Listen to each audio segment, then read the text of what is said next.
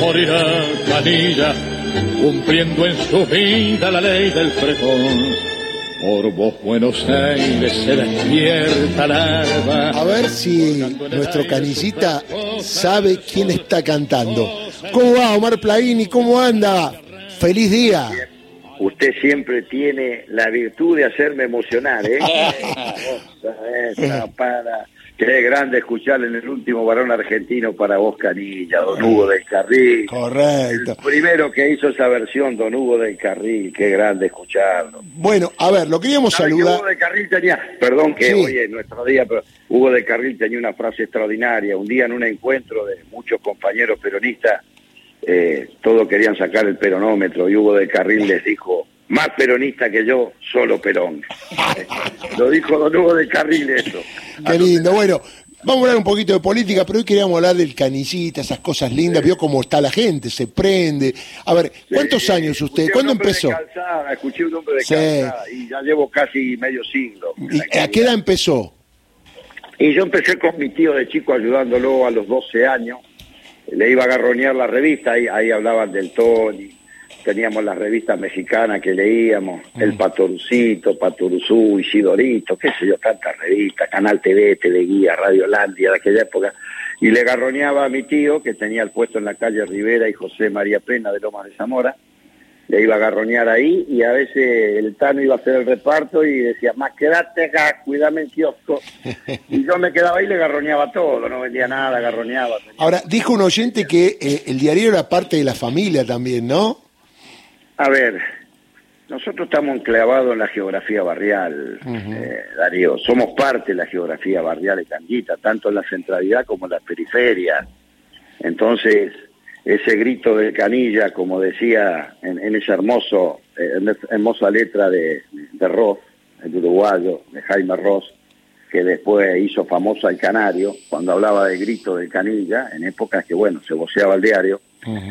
Nosotros éramos parte de esa geografía barrial, despertábamos a los vecinos, muchos se quejaban a veces porque pasábamos con la bicicleta ya gritando el diario y más de uno se asomaba a la ventana temprano y nos gritaba y otros contentos porque éramos el despertador. Claro. Somos parte, somos parte de esa geografía barrial que hemos vivido cuando, bueno, eh, solamente estaban los cuatro canales de aire, los Correcto. diarios, la revista y la radio. Así que, eh, pero yo digo siempre que el Canilla es parte de la geografía barrial, por eso esa confiabilidad en la familia, que se van de vacaciones y nos dejan la llave para darle de comer a la mascota o regar las plantas.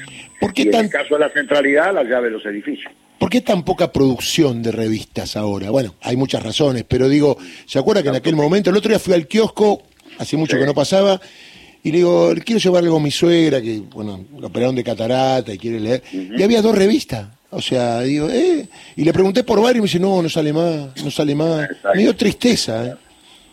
Y sí, porque la autopista del celular nos ganó gran parte de la batalla. Por eso hoy hemos quedado reducido el papel a una expresión más chica, con algunos coleccionables, un poco de diario. Por eso nos estamos reinventando todo el tiempo, porque creemos que el canillita tiene una función como casi ninguna actividad, que somos receptores y difusores en donde tenemos el puesto diario, sea en la periferia o sea en el centro, por allí pasan siempre los vecinos, las vecinas o quienes están ocasionalmente por allí y nunca van a dejar de preguntarnos por una dirección, sea una escuela, sea una repartición pública o lo que fuere. Así que me parece que en eso nosotros estamos en la etapa de reinventarnos, pero también hay una tarea de es central, que es la difusión democrática de la Claro, bueno, hay que hay que mantenerlo y a- para saludar a los periodistas deportivos que sé que también es su día hoy. Perfecto. A propósito, yo comentaba con los compañeros que siempre que hablamos con usted,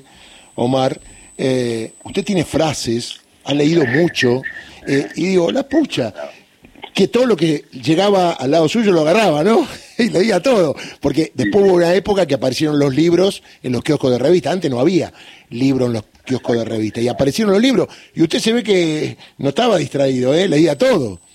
Y cuando uno tenía un poco de tiempo agarraba, desde Saramago, no sé, Claro. hasta hasta Borges uno agarraba eh, y obviamente lo qué sé yo, yo siempre tengo un, un- un libro de cabecera además de lo de Perón que es las venas abiertas de América Sí. Latina de Eduardo Galeano, porque sigue siendo tan actual eso que, Tal cual.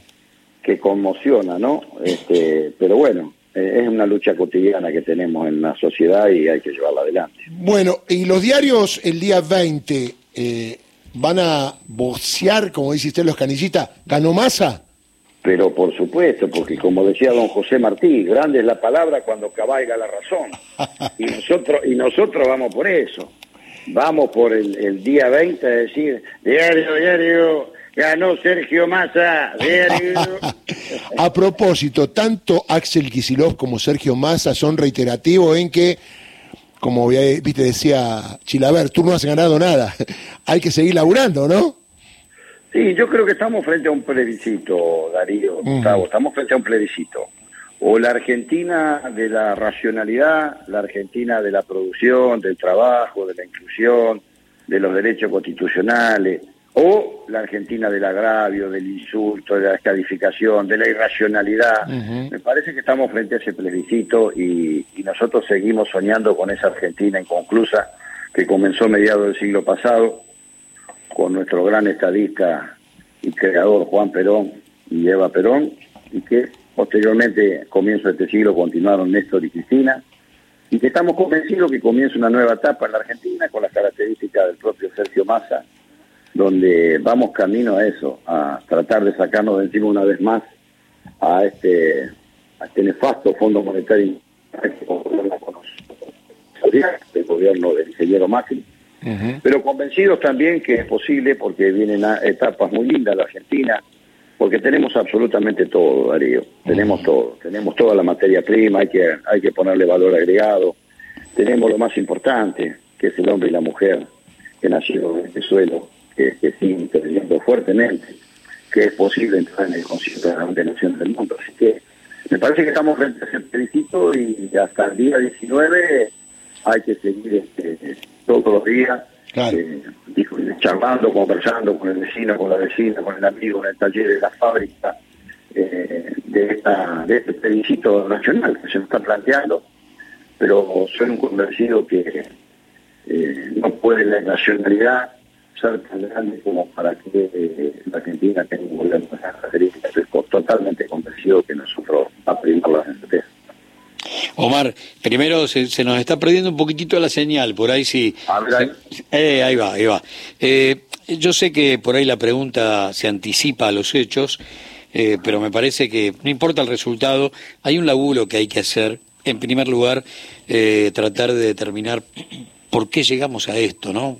El, porqué de este, de este presente después de 40 años de democracia y después el laburo que viene es volver a, a religarnos con nuestra historia, que, muchas generaciones, un par de generaciones, vuelvan a tomar contacto con nuestras tradiciones políticas, sindicales, sociales, económicas, entiendan dónde han nacido, entiendan quiénes son, para no ser seres desclasados.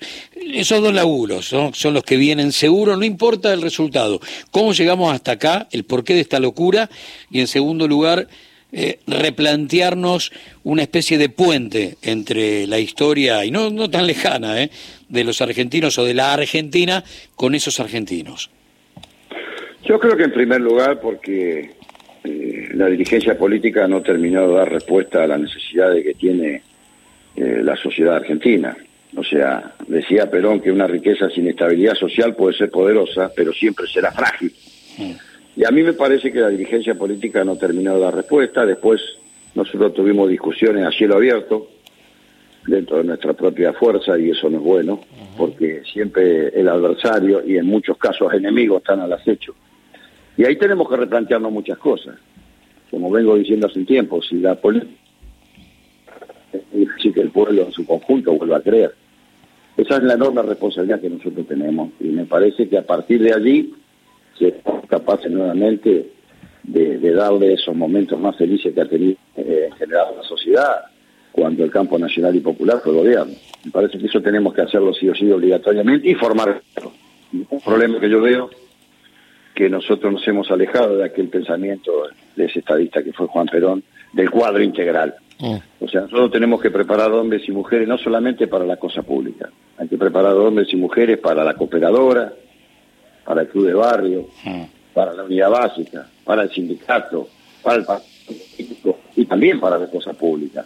Necesitamos cuadros que piensen la política, que tengan convicciones y, y fundamentalmente, digamos, en momento, en un mundo que coopta tanto, yo estoy convencido que hay que vivir lo más parecido a lo que se habla. Y me parece que allí vamos a recuperar la credibilidad en gran parte de la sociedad, porque creo que muchos de los votos que obtuvo este personaje que ha aparecido ahora tiene que ver con la bronca, con la angustia, con el enojo, más que con lo que él transmite, que evidentemente es solamente violencia verbal. Omar, un abrazo grande, que termines bien el día, saludo a todos los compañeros canillitas y estamos en contacto. No te pregunto los Andes porque está complicado, pero bien, todavía hay esperanzas. Sí, hay esperanza, estamos, hemos ordenado el club que es lo más lindo, que volvió. Bueno, estás jugando una liguilla para, para el ascenso y esto es bueno en tu primera gestión, así que está muy bien, ¿eh? Sí, además clasificamos para la Copa Argentina después de ocho años, así que estamos contentos con eso. ahora estás mejor, ¿eh? porque aquella vez que charlamos estabas liquidado. ¿eh? sí, sí, es verdad. Y aparte, aparte este, hacemos catarsis con un amigo, el Tano Di Pierro de Chacarita. Sí, el Tano un fenómeno, un fenómeno. El Tano es una cosa extraordinaria. Le digo, hablate con Chiqui porque nos bombearon, ya hablé, pero hablábamos y no pasa nada. ¿eh? Bueno, a vos te debe pasar lo mismo. Bueno, un abrazo grande. Abrazo grande, un saludo a todo el equipo y gracias por estos momentos lindos y estas caricias al alma que me dan. No, lo queremos mucho. Omar Plaini, secretario general del gremio Canicitas, en su día.